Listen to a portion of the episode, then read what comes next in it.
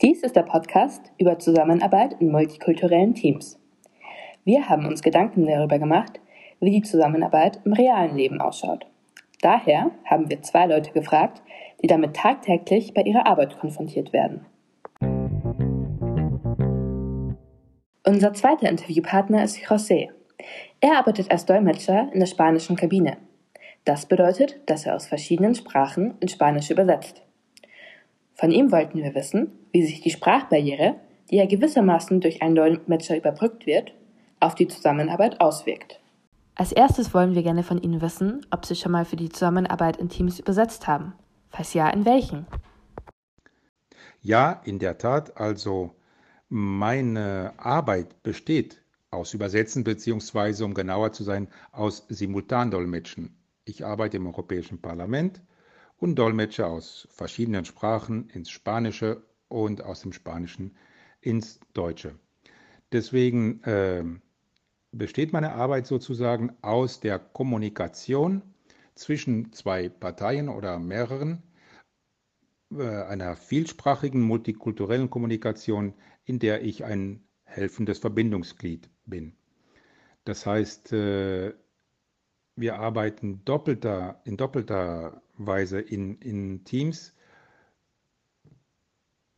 Die, einmal ist es das ganze Konferenzsetting und zum anderen jede Kabine, wie wir es nennen, jede Sprache arbeitet auch in Teams. Das heißt, ich sitze mit einem oder zwei spanischen Kollegen zusammen, wir bilden ein Team, wechseln uns ab und ergänzen uns, weil wir auch verschiedene Sprachen beherrschen und dann zusammen ins Spanische verdolmetschen, sodass für den Zuhörer ein Produkt entsteht, das er gebrauchen kann. Wie funktioniert es, über eine dritte Person miteinander persönlich zu kommunizieren? Worauf müssen Sie besonders achten? Was sind Grenzen? In diesem Fall, durch meine spezifische Arbeit, bin ich sozusagen der Dritte, das heißt, andere kommunizieren über mich. Das erfolgt dann ganz einfach, nehmen wir mal an, ein deutscher Experte hält einen Vortrag über die Finanzpolitik der Europäischen Union und ein spanischer Abgeordneter möchte das hören. Der kann kein Deutsch, also bin ich dazwischen der Dritte, der das dann verdolmetscht und dadurch die Kommunikation ermöglicht.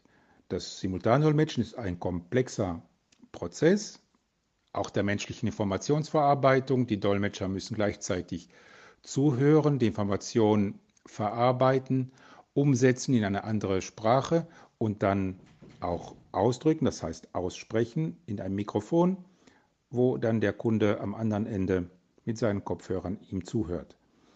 Ähm, aber es ist ein Beruf, den man erlernen kann, eine Funktion, die man mit der Zeit immer besser beherrscht.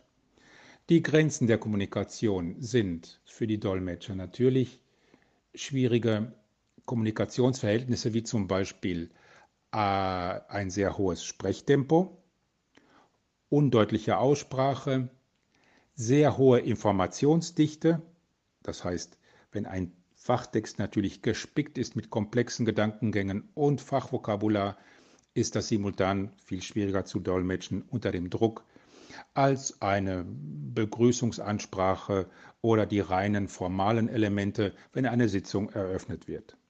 Das sind zum Beispiel klassische Grenzen der Kommunikation. Hinzu können natürlich kommen Faktoren wie Geräusche, äh, Störungen durch Dritte, aber auch Elemente zum Beispiel der, des Sprachregisters, dass man die Sprache halt in dem Register nicht so gut kennt. Fachvokabular ist immer eine Herausforderung und insbesondere auch ein Hindernis bei der Kommunikation oder eine Schwierigkeit, sagen wir mal, sind Ironie und Humor, weil der oft ganz anders verstanden wird. Fällt es manchmal schwer, die genaue Aussage in einer anderen Sprache auszudrücken, weil Sprache ja auch sehr kulturell geprägt ist?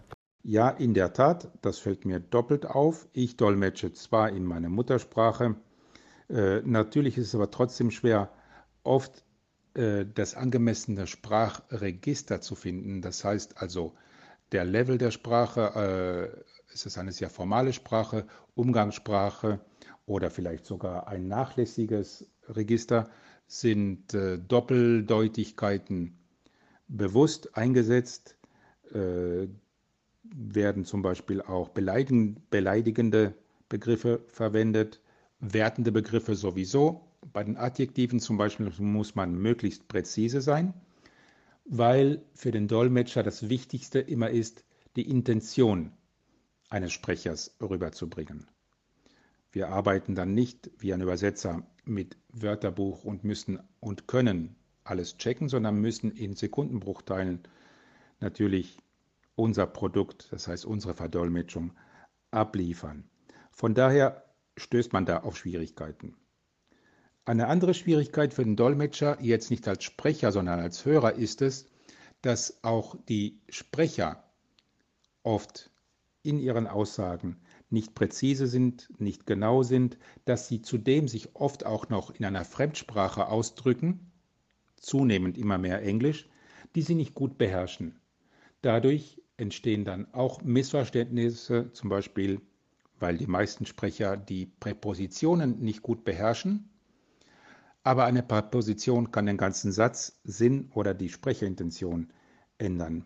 Hinzu kommt natürlich eine sehr schwierige Aussprache des Englischen, wenn man im Grunde dann ja im Englischen den Sprechrhythmus und die Aussprache eines Spaniers, Griechen oder Litauers durchhört. Bei einem Deutschen bin ich es natürlich eher gewöhnt, weil das ja auch eine meiner Sprachen ist. Aber ja, das sind so Momente, wo es schwer fällt hm, zu verstehen und zu verdolmetschen. Ein weiterer Aspekt, und den sprechen Sie ja an, ist, dass die Sprache kulturell geprägt sind. Ja, auch da gibt es Schwierigkeiten. Zum Beispiel übersetzen viele Menschen in eine andere Sprache, wenn, in der sie sprechen. Im Englischen nehmen wir mal wieder das Beispiel Sprichwörter oder irgendwelche feststehenden Redewendungen, die es nur in ihrer Sprache gibt und die dann für den anderen unverständlich sind. Also, wenn ein Finne sagt, This is cake upon cake, dann fragst du dich, was meint er mit Kuchen auf Kuchen? Es bedeutet sowas ähnliches wie doppelt gemoppelt oder auch vergebliche Liebesmüh. Das wäre nur ein kleines Beispiel. Kulturell können sehr viele Missverständnisse entstehen. Auch weil zum Beispiel einige Kulturen sehr direkt sind, wie zum Beispiel die Skandinavier, während andere freundlicher sind, in Anführungsstrichen, halt äh, länger ausholen und äh, ihre Aussagen schmücken, damit die nicht so harsch klingt. Vielen Dank, dass Sie Ihre Erfahrungen mit uns geteilt haben. Es war sehr interessant.